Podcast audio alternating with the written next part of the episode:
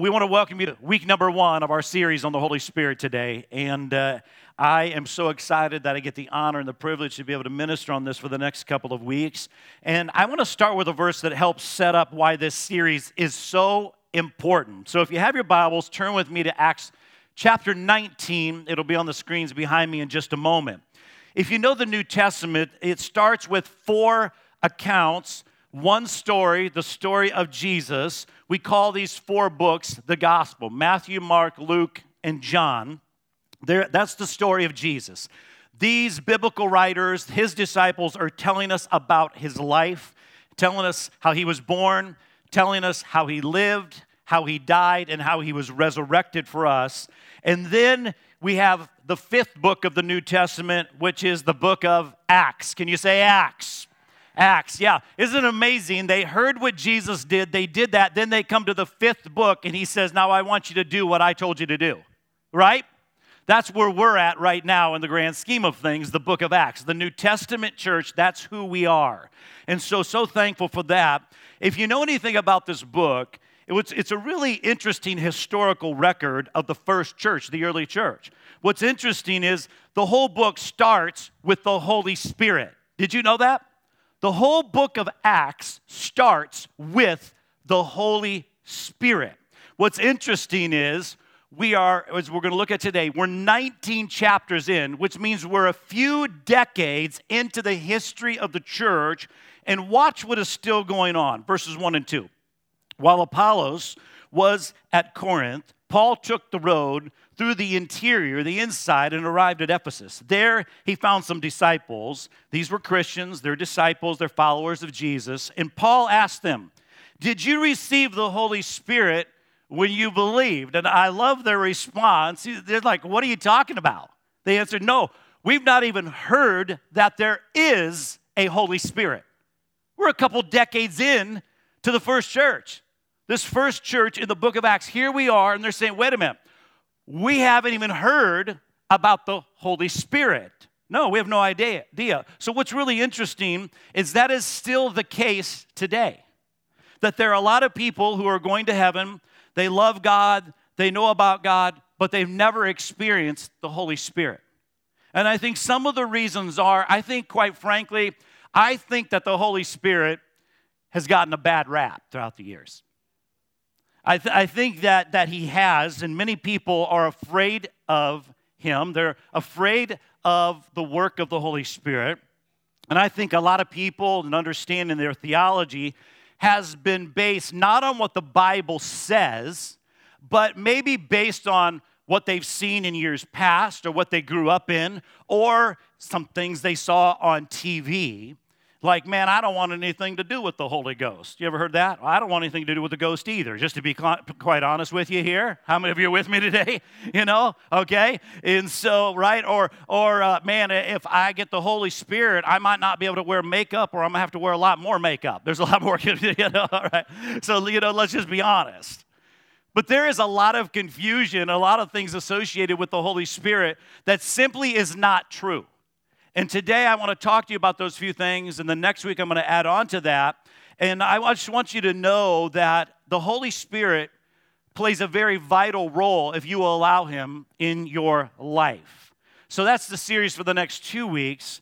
Let me explain the person of the Holy Spirit, not uh, as the ghost, uh, or, but, but more as you look at the, the Holy Spirit and show you how important his role is in this earth and in your life and in mine as we look at these next two weeks. And I want you to lean in. And I, and I don't want you to raise all the reasons why you don't want to talk or hear somebody speak about the Holy Spirit. You know, I've had some negative experiences growing up as it relates to the Holy Spirit, but I know this I desperately need Him. And there's not a Sunday that comes by that I come and I think I can do this without Him that I pray and believe that the work of the Holy Spirit will come long before we ever arrive here on Sunday morning. That He would come and do a powerful work and prepare the soil of people's hearts and minds before we even get here. I'd like, you to, I'd like to introduce you today to the Holy Spirit. And the way I want to do that is through His nature. One of the things that you need to understand about the nature of the Holy Spirit is the word itself. It gets translated two different ways. It gets translated as spirit or it gets translated as ghost. That's because the English translators had a dilemma. There was not one single English word that really translates well. So if you look at the word and the Holy Spirit 800 times in the Bible, the word spirit Holy Spirit or Holy Ghost, you have to look at it through two different languages because our Bible was written in predominantly two different languages. Original, the original manuscript of the Old Testament is in Hebrew. The New Testament primarily is in the Greek language. The Old Testament word for spirit or ghost is the word ruach. Can you say ruach with me? Say it, ruach. And you got to get the huck in there, like, you know, want a huck a loogie? Like there, you got to get a huck in there, right? That's, that's how they, you know, it's in their throat. The translation is not spirit or ghost, it's a wind, it's a breath. So now you know why the English translators are like, wow, how do we really put this word out there so that people really understand it? It wasn't that easy. It's not Father, Son, and Holy Breath, right? We understand a little bit more about the nature of the Holy Spirit inside of this word. It's actually used in the second verse of the Bible in Genesis chapter 1 and verse 2. Now, the earth was formless. This is the creation account. It's dark. In the breath, the wind that came out came out of the mouth of God, and it had the power to create the whole world. And the Holy Spirit hovered over the darkness of the deep, right? That's what the Bible tells us. And this is where we get life, and this is where we have the creation and where creation happens. Let's go to the New Testament. It's written in Greek, it's the word pneuma. Can you say pneuma? Pneuma. The definition is not spirit or ghost, it's a current of air, it's a blast of breath, and it's a strong breeze. One of the many places that this is used in the New Testament, it's actually Jesus talking in John chapter 6 and verse 63. He said, Every time I speak, the words I have spoken to you, they have breath, wind, a strong breeze in them, and therefore they are life. It actually brings life to you. There's the word spirit. That is the word spirit as we look at it. And so, meaning the words that in the Bible are not normal words. Amen? The words of God are not normal words. We need to understand that. They are His breath, they are the breeze of God coming out from His mouth that has the ability to create. And the word actually contains the fulfillment of these very words. They are breath. He says, I want you to experience them so that your Christianity is not something stale, it's not something memorized, and it's not something robotical, that your Christianity is alive and it has breath and life on the inside of it.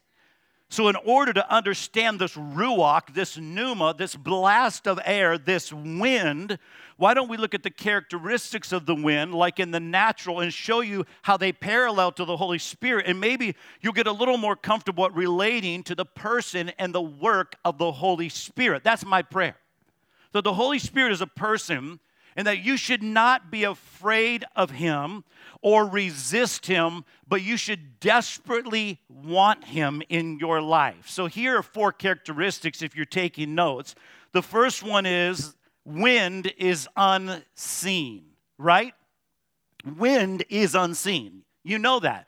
So, so here's what's going to happen. When you and I today, this is a beautiful morning, isn't it? God has given us a beautiful morning here today. And as you go outside, and it's going to get warm, and it's already starting to get warm, but you're going to experience a wind and a breeze that is going to come up. And, and you're going to say, wow, that feels so good. How many of you know a breeze feels so good when you're out in the searing sun?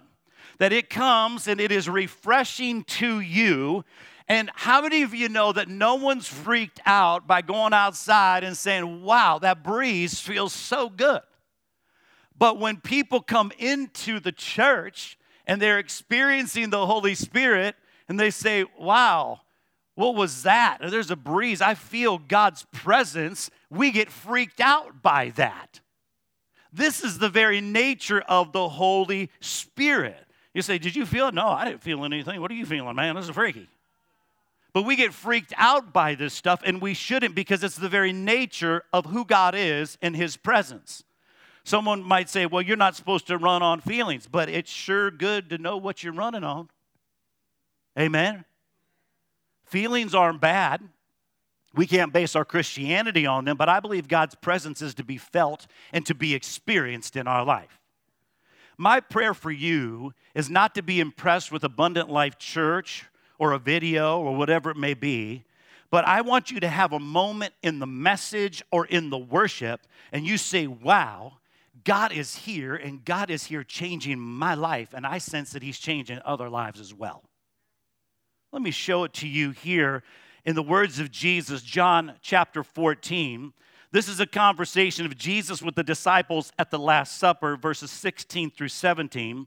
The meal before he would go to the cross that's happened on Thursday night, the vast majority of the conversation was about the Holy Spirit.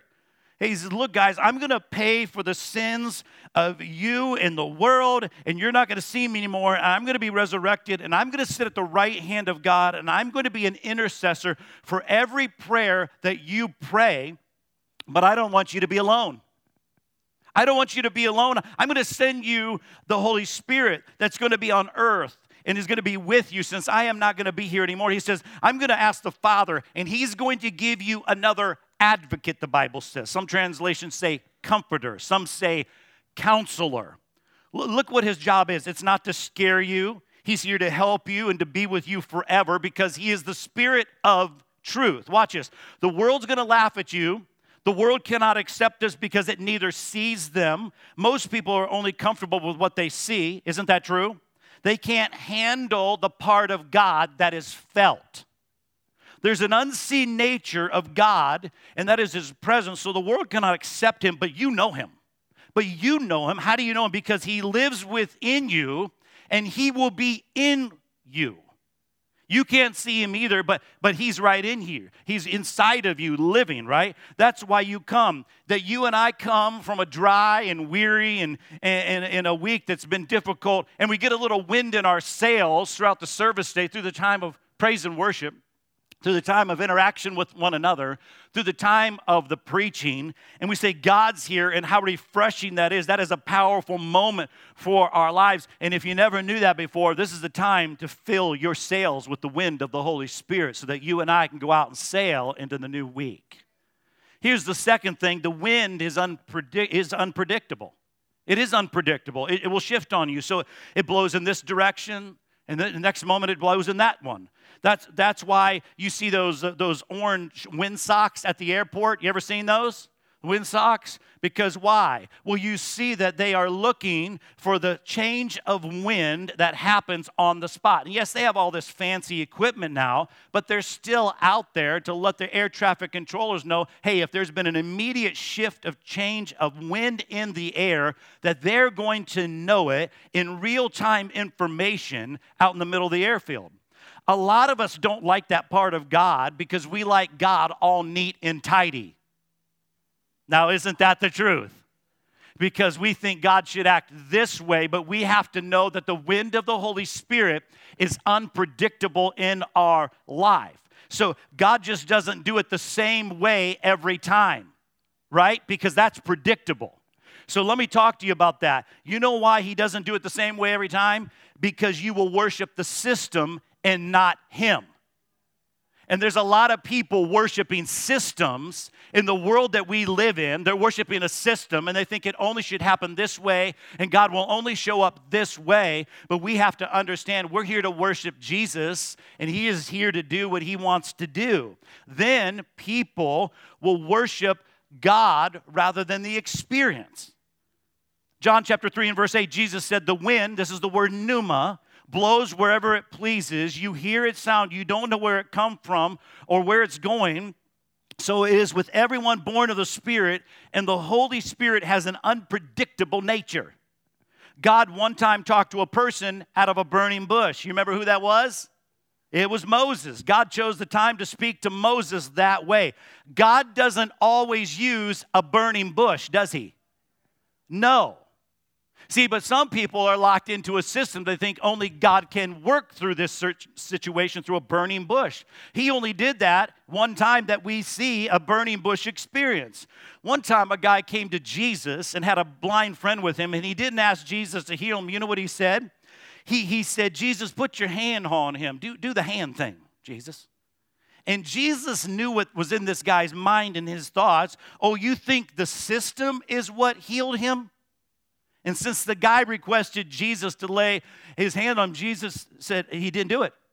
Instead, he spit and made mud with his spit and put the mud spit on the dude's eyes. You just imagine the guy's like, Whoa, Jesus, what in the world are you doing in this circumstance? Just, you know, Jesus, I expected you just to lay your hands on him because that's what you've done before. No, I'm going to do something different because the wind of the Spirit is unpredictable. Amen? That is how the work of the Spirit works in our lives, and that's what makes many people uncomfortable with it. Why did Jesus use the spit to heal the guy? Because the guy thought the hands were the trick. You got to be careful about tucking God into something that your brain only understands so that you're not worshiping a system. God needs to bring revival to America, and it's not going to happen by expecting God to show up like he did before but that He is going to come in an unpredictable way and breathe on America again in the name of Jesus. Amen? Just encourage you to look back at the history of revival and the awakenings. God never did it the same every single time. Never. So He's not going to do the next wave of His Spirit the same. That's for sure. He's unpredictable, and that's a great thing. Amen? The third thing is wind is powerful. Can you say powerful? Yeah, wouldn't you agree? It can generate electricity, it can sail a ship, it can destroy a city. The powerful nature of wind in, in tornadoes that you see and, and in hurricanes that come through. Uh, many of you are, are going through things that human power cannot fix this morning. And God help us if we can relegate ourselves to just what we can fix. It's really a shame that we would dis- distance ourselves from the work of the Holy Spirit because of some way that we have seen the Holy Spirit packaged, and that has turned us off from the work of the Holy Spirit. But I want to implore you to get close to the person of the Holy Spirit, and you will experience his power. Acts chapter 1 says that you will receive what? Okay, so we're gonna we're gonna go back and we're gonna say that power. Power. No, this is a power word. This is a dunamis word. He said, You will receive power, right? You will receive power when my spirit comes on you. Wow, you will receive the power that you need when my spirit comes on you. And so, how many of you would say today, God, I'm open to your power? I'm open to your presence. I'm open to your holy presence in this moment to do a work inside of me because I'm facing some things in my life that human power cannot fix. And the same is true with us and each one of us that we need the power of God. You ever heard of a guy by the name of Charles Finney? He is considered to be the father of modern revivalism in America. He was the ni- he's a 19th century attorney and also a Presbyterian minister, and he was comfortable in his own words knowing God only on the intellectual level only. And in his life, according to his testimony, it was very lifeless, very predictable, and, and honestly, in many cases, he said it was very difficult for him to live that way. Then he had an encounter with the Holy Spirit, and these are his words The Holy Spirit descended upon me in a manner that seemed to go through me, body and soul, and I could, feel, I could feel the impressions like a wave of electricity going through me. Indeed, it seemed to come in waves and waves of liquid love. I love that for I could not express it any other way. It seemed like the very breath of God. There are some of you today that it is absolutely mission critical in your marriage and in your job and with your friends and with your health and with your emotions and better better yet with your Christianity that you get some fresh air in those sails to lift you and propel you into all that God has for you. And that leads to the last characteristics of wind. Wind is refreshing. Can you say refreshing? The Holy Spirit wants to refresh you. Did you know that? In fact, the Bible says it this way in 1 Corinthians chapter 2, 9 through 10.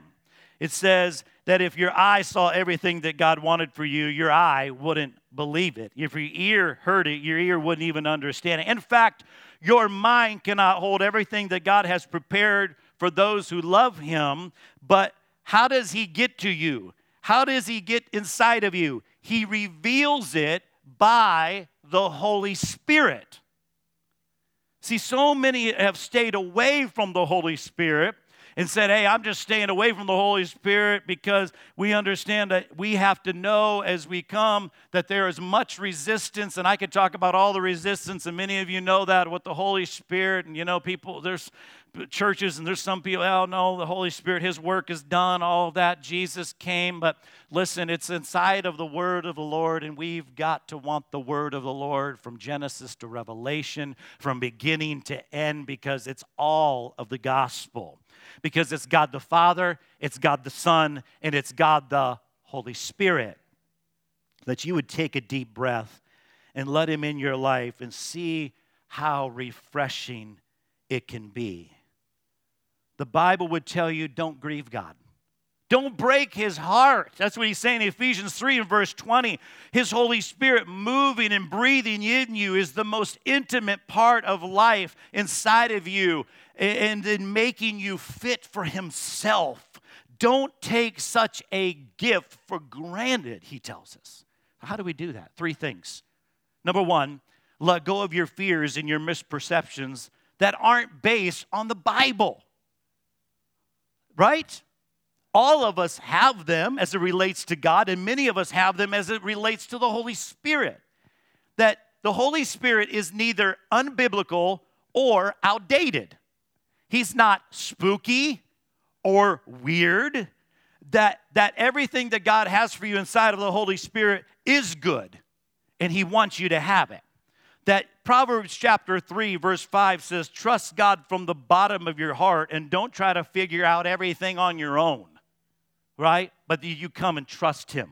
Let go of your fears and misperceptions as we talk about this today, but also as we talk next week, because next week is Pentecost Sunday. and I want to talk to you about Pentecost and, and what that means in, in, us as the early church. Number two, go all in. We talked a little bit about this last week. Go all in. Go all in on every topic. Well, I come around church about every three or four weeks and fit God in when I got time. It doesn't work that way.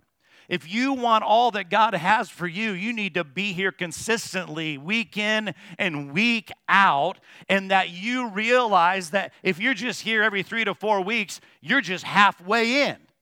But that you would be here every single week and press into all that God has for you, and that you would go all in. See, Jeremiah 29 13 says, You will seek me and find me. Pause, conditional. You will seek me and find me. It's conditional now from this point forward. When you seek me with all of your heart. Not every three to four weeks. Not God when I can fit you in. Only when I think about you. But the conditionality of it, it says, You will seek me and find me when you seek me with all of your heart and you're all in.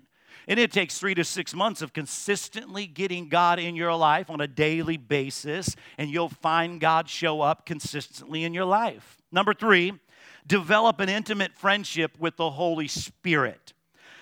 This, this is really amazing because we need to develop an intimate friendship with the Holy Spirit. That, that is his role in your life. God the Father has a role, Jesus the Son has a different role, Eh, because the Holy Spirit has another role in your life that you and I need life, and we need to develop intimate friendship with the Holy Spirit. And actually, all three of these roles are mentioned in one verse, and I'm going to show it to you. 2 Corinthians chapter 13, verse 14. It says this, and this is a beautiful benediction, right? What's a benediction? It's at the end.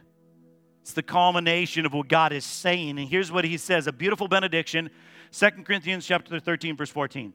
The amazing grace of the Master Jesus Christ, the extravagant love of God and the intimate friendship of the Holy Spirit be with all of you. That we would understand the roles of the Father and the Son and the Holy Spirit. Isn't it amazing? That's how God's Word is laid out. Old Testament, God, though the, all Father, Son, and Holy Spirit were all there, but we have predominantly, we see God. New Testament, we have Jesus. Third is the work of the Holy Spirit. We need all three to be in operation in our lives because God's word says you need to have this. And so we have God the Father, his role is to love you. That he loves you. He loves you today. There's some of you in this room that have never settled this issue in your heart. There's some of you here that have trouble accepting God's love because of your earthly father. And there's some that need to be healed from that experience so that you can understand that God loves you with an everlasting love today. That God's thinking about you even though you messed up this week. Do you know that? My kids need me most when they mess up. Right? They need us the most when we mess up, and sometimes we think, well, they don't need me the most. They messed up. They're rejecting my authority. They're doing. No, our kids need us the most when they've messed up. And God knows that today in our lives. They, the value is in the price that was paid through Jesus Christ, that we are so loved. Jesus has a role too that God the Son saves me and that He has forgiven me and redeemed me. We praise Him because He saved us. And there's a role that the Holy Spirit wants to play in your life God the Holy Spirit, who just simply wants to be with you. So many are a sailboat with no wind. There's a place called the doldrums. You ever heard about it? It's not just a saying, it is a real place called the doldrums. And the word doldrums means stagnant or listless. It's a place near the equator where the trade winds of the north, they come and meet the trade winds from the southern hemisphere, and there is no wind in that spot. It's called the doldrums. Before motorized ships, if you sailed there accidentally, you didn't get out, you died there. Some of you in this room are in the doldrums and you're about ready to die, and you need the pneuma, and you need the ruach, and you need the fresh air of the Holy Spirit because you're listless and you're stagnant in your relationship before God the Father. That you and I don't have to stay in the doldrums any longer because of the wind of the Holy Spirit. Amen? that all you have to do is open your heart before God today. Open your heart to the work of the pneuma, to the ruach, to the wind of the Holy Spirit, and let Him breathe on you. Will you join me in prayer? Father, thank you for the promise of the Holy Spirit. Thank you, Holy Spirit, for your work in our lives, that you have a role in us to bring life to bring us out of the doldrums today where we're listless, where we're stagnant, that, that we would be honest before you today that we are desperately in need of you to come, that we open up our heart. We open up our hearts in this moment, and that you would come and fill us with the breeze and the breath, Lord of heaven. And that, Lord, we would sense you to do a new work. Bring a life giving work through your spirit God, as we go through this series, I pray that this church and anybody that is here that is in the doldrums, that is listless or stagnant, that Father God, today and in these next couple of weeks, God, that they would allow you to do a mighty work of the Spirit. And that God, you would lift them out of the doldrums and lift them out of the things that are not life giving, that are death, and breathe on us as a church, I pray. Breathe on us, Lord. Breathe the breath of heaven. Lord, we need you. Lord, revive us again. Revive this nation again. God, we are listless. We are stagnant. Help us as a church to be a life giving church to a world that is stagnant, that is lost and dying. I pray this in Jesus' mighty name. And everyone said, Amen.